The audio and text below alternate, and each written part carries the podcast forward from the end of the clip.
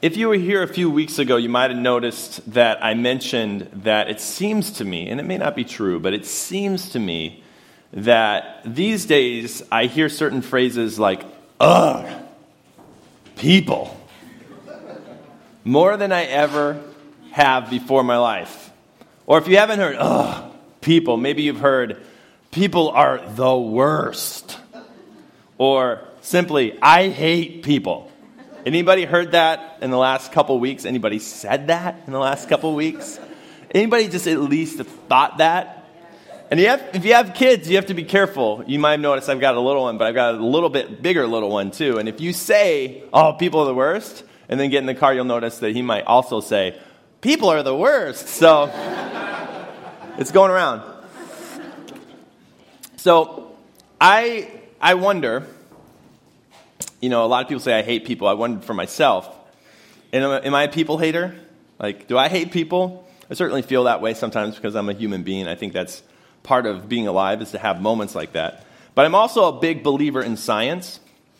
Uh, so when I asked myself this question, I wanted a scientific answer. I didn't just want my gut feeling. So I turned to a scientific source, allthetest.com. Do you know that site? You can learn the truth about everything on that site. In eight simple questions, you can learn everything. So I took a quiz to find out if I truly hate people, and this was the lead in to the quiz. Uh, it's a paragraph, but I, I think it sort of sets the frame. It says, Do you hate people? Are you in a constant state of annoyance due to the stupidity of others? When some random teeny bopper opens his or her mouth with what he or she thinks is insight, this is sort of dating the person who wrote this, uh, do you cringe in anticipation of what may very well be the new, stupidest thing you've ever heard? Do you overhear comments that people make when you're out in public and wish it was socially acceptable to shake them and harangue them with brutal, biting insults because what they just said was so ridiculous that there's really no other way? And if you answered yes to any of these, or if you're even a little bit curious to see if you could, come on down and see what a misanthrope you really are. You may surprise yourself. So that's the lead into the quiz that I took. Um, and there are probably eight questions that reveal the truth about me. I only really have time to read you three, so but I think this will give you the gist, the gist, although it is kind of a jest too. So, when someone, here's a question number one. You can answer this for yourself. There's going to be four options you choose. When someone rides by you on a skateboard, you want to A, give them a high five, skater's rule. B, Reminisce about your old skateboarding days. After all, everyone skated until they were about eight. C. Reminisce on your old skateboarding days while rolling your eyes and making a rude comment about how everyone stopped riding their skateboard around eight. Or D. Clothesline that freak. Now, these are not my thoughts. These are to help you understand who you are, okay? So these are not my words either. All right. Question number two. This is a little longer question. It takes a little context here. So you're sitting in a movie, and an actor says something funny, inducing a lot of laughter from the crowd. In an attempt to feel like he is funny, someone repeats that quote for the audience to hear just after it has occurred on the screen to get some more laughs out of the crowd. You think A. Make a rude, sarcastic comment about that person, thus humiliating him and getting a laugh of your own in the process. Okay? B, wish people would be more considerate when you're trying to hear the movie. C, try to find out who it is and start a fight with him in the parking lot for trying to ruin your movie experience. D, dude, I always do that. People love it. All right, question three, and I promise this is the last one. Um, you and a friend are watching a suspenseful movie. This sounds like a real situation to me. That you have already seen, but the person you are with has not. The person continually asks you what is going to happen next, even though his or her question will be answered in the very next scene. You, A, politely tell them that they will see for themselves, trying your best not to sound as annoyed as you are. B, Answer that person's questions as they come. I hate it when I don't know what's going to happen next, too. What a kind person. C. Tell them that if they don't shut up, you will never watch a movie with them again, then proceed to keep your promise if they ask another question. D. Look them straight in the eye, tell them every single thing that's going to happen in the movie from the point where you're watching right now to the credits, turn the movie off, kick them out of your place so that you can organize your, usually, your usual round of drinking buddies. The night is young. Okay. So I think there are five more questions that I answered to find the truth about myself. And this is what came up post test. My score, it says, not only do you love people, but you are one of those people that everyone hates. do us all a favor and move to Alaska. You suck. That's what it said, verbatim. So, now, what I want you to notice about this cheesy quiz is that this test here is written to make the point that the author really doesn't like people, right? That's sort of the underlying joke. It's like, I hate people. That's the whole thing. And if you, and then you get insulted in the end, right? So, but isn't it kind of ironic that if you hate people so much, you would write something hoping that people read it? Isn't that the way it is? You know, when people disappoint us the most, who do we want to know about it? Other people. Our boyfriend breaks up with us. What do we need? A friend to tell us what a jerk he is. Our girlfriend dumps us, and we post it on Facebook to lots of people what a jerk she is. Our boss takes credit for our work. What do we need? A friend to take us out for a night on the town. Even if we hole ourselves away and get as far away from people as we possibly can, what do we want? Someone to notice. Hey, you've been holed away. Where have you been? We have a love hate relationship with people. We want them to be there for us, but they let us down. We have ideas of what community should be and do. So we dive into relationships, and then people don't be and do what they're supposed to. We are interchangeably optimistic and let down by people. People. People. People. How do we make sense out of this? Well, one thing that I think that I've discovered is that we want connection, but not just that. We want deep connection. We want deep relationships. So, this week, as we start a new series about relationships, which will be a major theme for this entire ministry year, we're going to look at how people, us, how we are messy, right? But here's the thing, and this is what I hope you leave here believing, or at least considering, and that is that the mess, and this is what I'm going to try and argue, is good for you. It's good for you. That's what we're going to talk about. If you know that it's coming, if you know that it's coming, you can experience deep, fulfilling relationships that are worth the mess. So I'm not going to teach you how to avoid the mess or pretend that the mess doesn't really exist or tell you that, hey, if you just put Jesus in the center, which is a big theme in our church, the mess will go away. What I'm actually going to tell you is yes, it's going to be messy, but if you have the right expectations, you can find great fulfillment in relationships. Here's a little bit more of what I'm thinking. So, here behind me is a typical approach that I think we often have to relationship. I think usually we start naive or idealistic about what relationships can be, how they can operate in our lives. And when that doesn't pan out, we become cynical, right? And then we choose to isolate ourselves. I think this is how uh, it normally happens, right?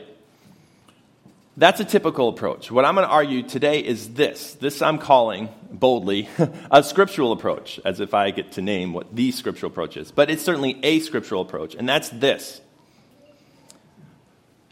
If we start hopeful, and there's a difference between being hopeful and naive, hopeful people understand it's going to be messy, it's not going to be perfect. If we start hopeful, what we can experience is gratitude and that can lead us also to actually seeing the redemption of the very mess itself. All right, does that sound interesting? All right, so the difference maker here, and what we're going to look at today, is what happens in the middle. So you have these little arrows here. That's where the mess happens. All right, so we're going to look at that little in between part between the descriptors of what comes before and after. And what I'm suggesting is that relationships, actually, this is where they happen. And that they happen in the mess, and the messy mixture is, of good and bad is what is known in the Bible as the already. That's the good. That's where things are working, they're clicking all cylinders. And the not yet, that's where it gets messy and things break down. Naive people understand the already part. That's the fun and easy stuff. That's when you're laughing. That's when your friend brings you soup when you were sick and you really needed it. That's when you get that call at just the right moment. And I think what you'll experience here, I hope, is like 90, 95% that, right? But what naive people don't expect, or what they forget, is the not yet part in the middle.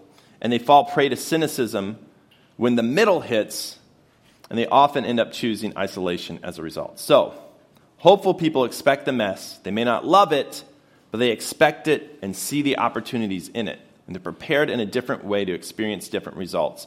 Results that I'm arguing today are worth fighting for.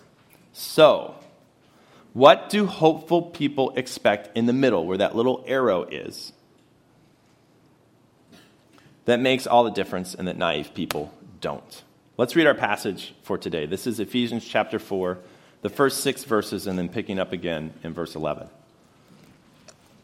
This is Paul. He's an early church starter, did a lot of startup congregation, wrote big chunks of the Christian scriptures.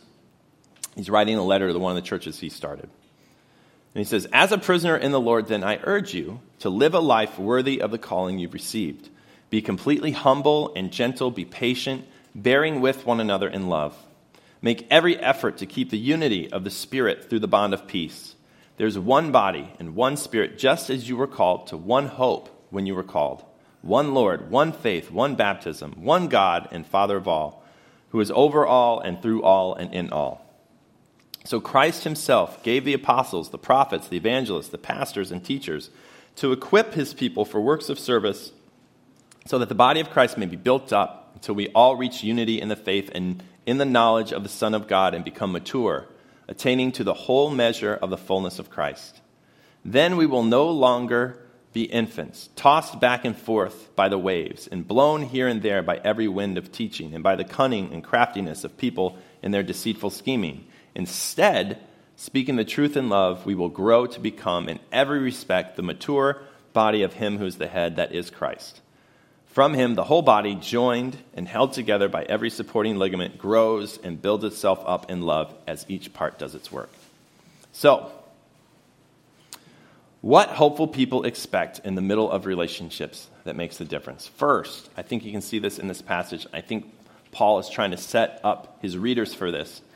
We expect, hopefully I'm in that category, that we are guaranteed not yet.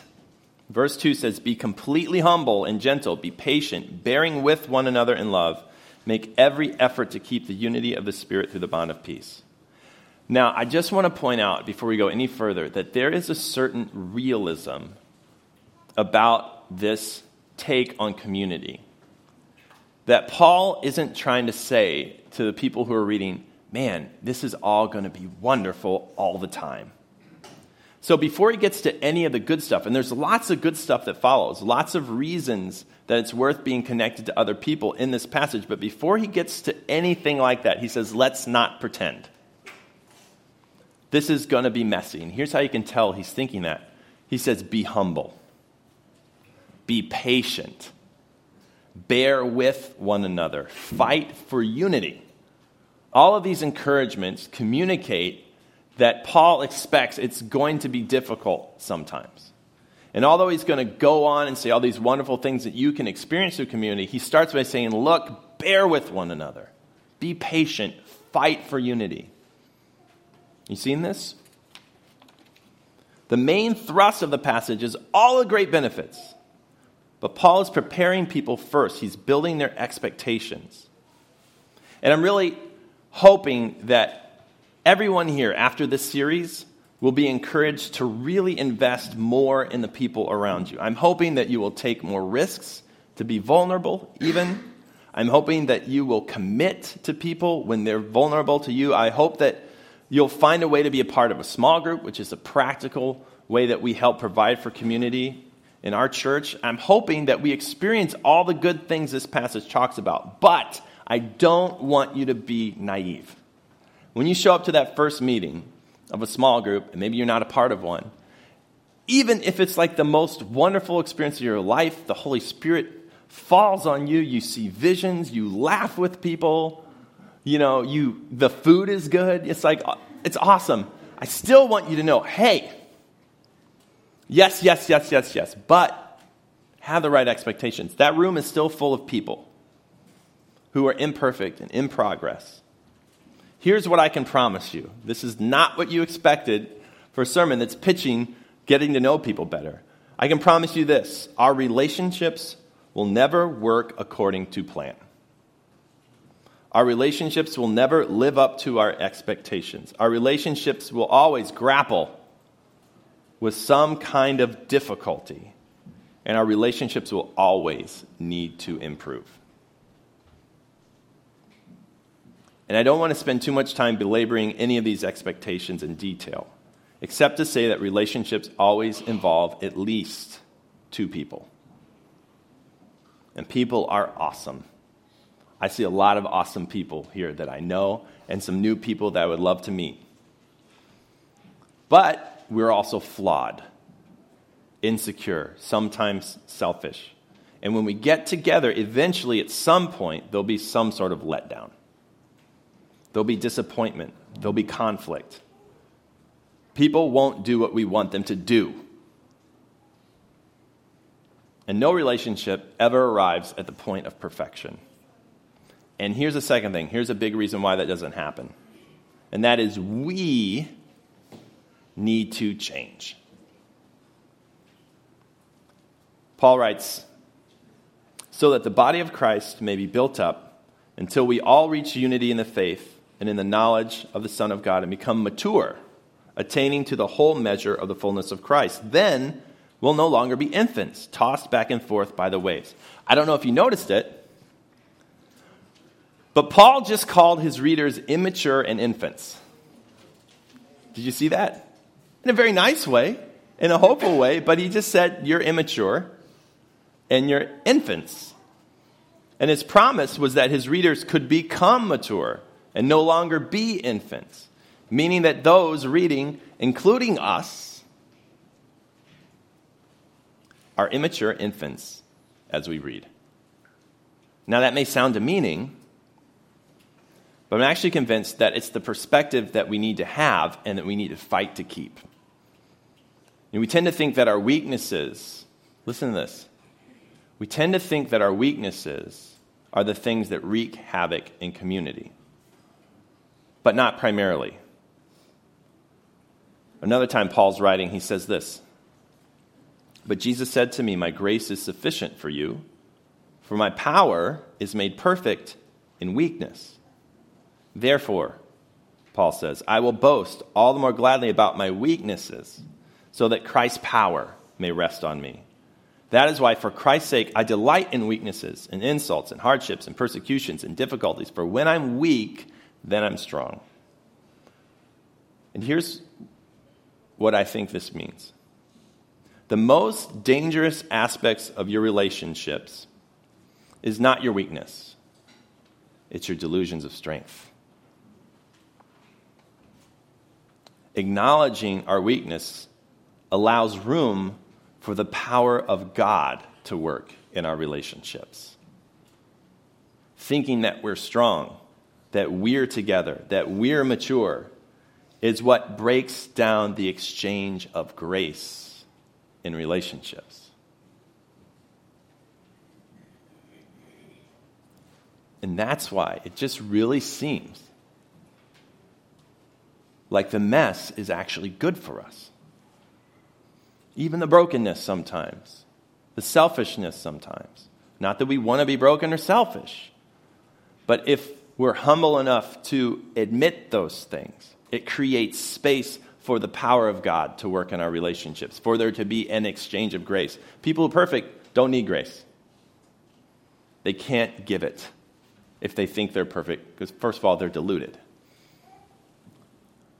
Communities don't need perfect people. They just need people who can be just a little bit humble, admit their need, admit when they're wrong, expect that sometimes I need to grow and that I've probably made some mistakes here. So I don't see this as a put down, but just an indicator that Paul and that God wants more for you than you'd actually imagined. The mess is good. It's not, but it is. We don't want to be messy. We don't want to hurt people. But every time something like that happens, if we're hopeful, if we engage with each other, it can be redeemed. And we can see the power of God working. There's a guy who's famous for writing um, fantasy for children named C.S. Lewis, who's also a famous Christian thinker, who tried to describe this process like this. He said, Imagine yourself as a living house. And God comes and he comes in to rebuild that house. And at first, perhaps you can understand what he's doing. He's getting the drains right, stopping the leaks in the roof, and so on. And you knew those jobs needed doing, and so you're not surprised. But presently, he starts knocking the house about in a way that hurts and does not seem to make any sense. What on earth is he up to? And the explanation is that he's building quite a different house from the one you thought of. Throwing out a new wing here, putting on extra floor there, running up towers, making courtyards. And you thought you were being made into a decent little cottage. But he is building a palace. And he intends to come and live in it himself. Our houses, my gosh, how many shows are there on TV that I could choose from? Started with Extreme Makeover. We watch Fixer Upper now. Lots of them. you know, um, the picture of who we are, even when we think we've arrived, is so much less than what could be if we were open to our own weakness and created that space for God to come in and really do a remodel. And not seeing ourselves as houses that just need a new paint of coat, a new coat of paint. But man, we need some walls knocked out. We could be so much more. But it's connected to admitting our need and our weakness. So our weaknesses aren't the problem, they're merely the opportunities for God's grace to work in community. And the hard thing is that sometimes we've, we lose touch with this. But humility is the breeding ground for hope, which we talked about earlier, that leads to gratitude. Pride is the fertile ground for cynicism. Third thing, the not yet makes experiencing the already even sweeter. The not yet, the weaknesses, the letdowns, makes experiencing the already when you do have those times when people are there for you, when you're there for them, when there's laughter, when there's tears, even sweeter. And here's one reason why the mess is what creates intimacy or depth in relationship. Don't let intimacy scare you off. If you see yourself as kind of a tough person and being intimate sounds weird, just think of it as where the, the depth comes. So we're not a mile wide and an inch deep. Notice in verse 15, Paul writes, Instead, speaking the truth in love, we will grow to become in every respect the mature body of Him who's the head, that is Christ. From Him, the whole body, joined and held together by every supporting ligament, grows and builds itself up in love as each part does its work. Notice the language here one body, ligaments joined together, held together. This is connection. This is a depth of connection and interdependence that I think we're actually looking for in relationships, what we hope for, what we've been let down because we haven't experienced. So here's a little circle that I want to put in your mind because we're going to come back to this uh, a few times over the next couple weeks. And that's this. I said the mess creates intimacy. Well, how does that happen? Well, first, there's a level of vulnerability that has to exist for any relationship to go deeper than where it is right now. You know, we share something about ourselves that we don't share all the time or with everyone. Or people see a part of ourselves that not everyone sees. That's vulnerability. It doesn't always have to be your deepest, darkest sin. It's just like something that not everyone else sees or would know. Now, when that vulnerability is met with commitment, where the person who sees that part of you doesn't run the other direction, or maybe even when you failed them a little bit, they offer you grace, then all of a sudden, who you really are, because see, someone has just seen who you really are, just a little bit or a lot, is built up. You're built up. You're encouraged. And that starts a really nice circle. Vulnerability leading to commitment that affirms who you really are. That when, when that happens, this thing called trust happens. When someone sticks with you, even when they see the worst part of you or when you're not strong, and encourages and builds up who you are, then you, right here, a little bit of trust is born. And when you have trust, then you're able to be even a little bit more vulnerable and share a little bit more of yourself. And when the people around you stick with you, all of a sudden, who you are, got to move my head, is built up again. You trust more. That's what you're looking for in relationships, is people you can trust. Not that they're perfect, not that they do this commitment thing exactly right all the time, but it's affirming who you are and so you can be known a little bit more. The deep relationships that we say are formed here in the middle, right in the middle of the mess, when our weaknesses are on full display. display. That's what vulnerability is. And our friends run towards us instead of away from us. That's when you start to experience the relationships that I know you really want. Because I talk to a lot of people. And usually the people I talk to have no community. They might have a boyfriend or a girlfriend, uh, maybe a relationship with a parent that's going well, maybe not. But almost no one I talk to feels like they have great friends. Or just connection to community.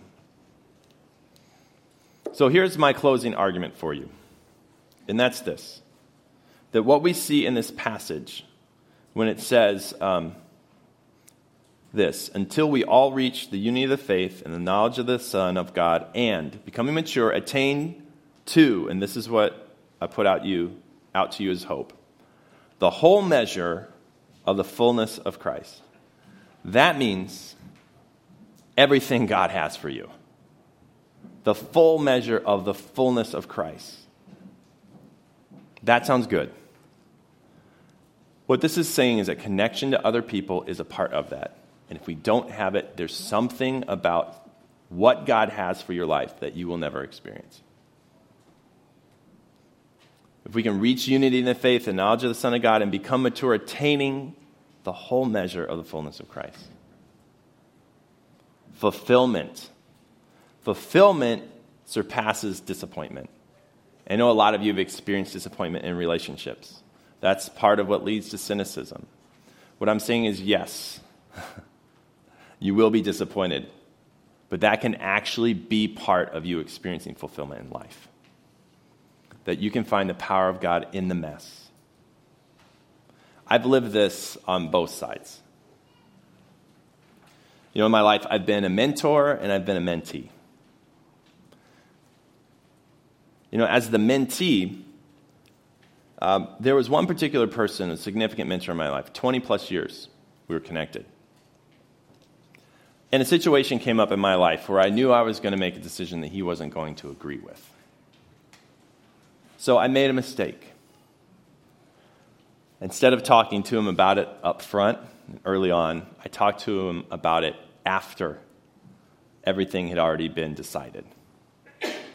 And the truth is, the decision I made, I felt like was the one that God was leading me to. I still do. But I was afraid of disappointing him, so I didn't tell him early on. And it hurt him. And I own that, and I apologized.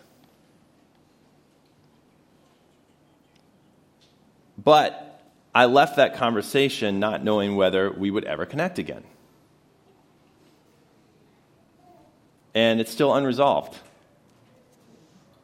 I got unfriended from Facebook, which sounds cheesy, but actually strangely powerful when it happens to you. And so I'm living through a very not yet situation in my life with a key relationship. I've also been the mentor. And just as all of this was happening, I also got an email from an old friend. And we worked together very closely in the past, but it all fell apart. I never knew why, but it hurt. And I tried to reach out to this, this, this, this guy for in a million different ways, every way I could think of, and always got no response. But when he emailed me, he said, I want to get together. We met up, and he apologized. And he asked for forgiveness. It had been years. And in just a couple weeks from then, I found myself at a big send off party for him, praying for him and wishing him well. It was sweet. It was an already moment. It was one of those redemptive moments that I'm trying to tell you can happen. And we should hope and pray for. But in some senses, it's even more sweet because of the not yet moments in my life. Fulfillment happens in a life of both already and not yet. And right now, even in the middle of my life, I'm learning how to live and grow through both. And I think that God is using both to teach me about the life that he lived and we're called to live to. A life where community let him down in some incredible ways, but also changed the world in the end. And I want to change life. There are things in my life I'm not happy about. I don't want to be the same person that I am today a year from now. And I need you for that. I have some maturing to do. I need you for that. I'm still infantile in some ways. I need you for that. I want to change life. So let's be hopeful, not naive, not idealistic, hopeful. And let's actually dig into the mess while we're enjoying the already moments, because there are lots of those. And I still believe that the already moments are like 90, 95% of the deal. But the 5%, can scare us off.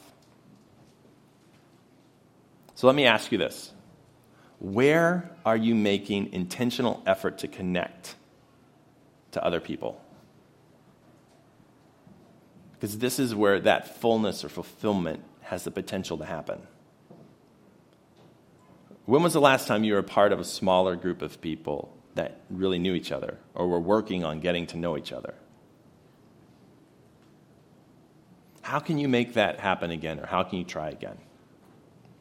You know, next week, we're announcing our fall lineup of small groups.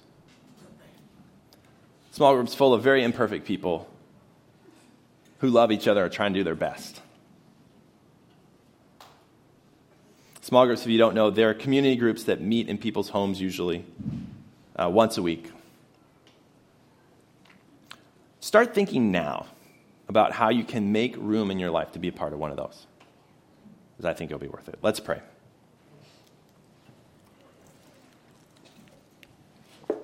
Jesus. Man, you experience the already and the net and the not yet in some super profound ways. But in the Bible, speaking of you, it says that for the joy set before you, the redemption set before you, you endured the cross and that was the literal cross, but I think it was also the disappointments that you felt along the way. It was worth it for you. And you changed the world through it. Father, I pray for each person here who's been disappointed in the past, who relationships haven't panned out the way they wanted. I pray for extra grace for them. I pray, even as I pray right now, as we sing songs to God, you would come and just be with them and say, Yeah, I know that wasn't so good, was it? And I pray somehow through that process, new hope would be born. So that every person in this room can have the opportunity to experience the full measure of your purposes in our lives. I want that. We want that. And God, let our communities this year become even more renewed than they have in the past. May we learn how to love each other and care for each other, offer each other grace in ways we never had before. So that these things that Paul's encouraging us to, they would be real in our lives. And we could share them with other people. In Jesus' name, amen.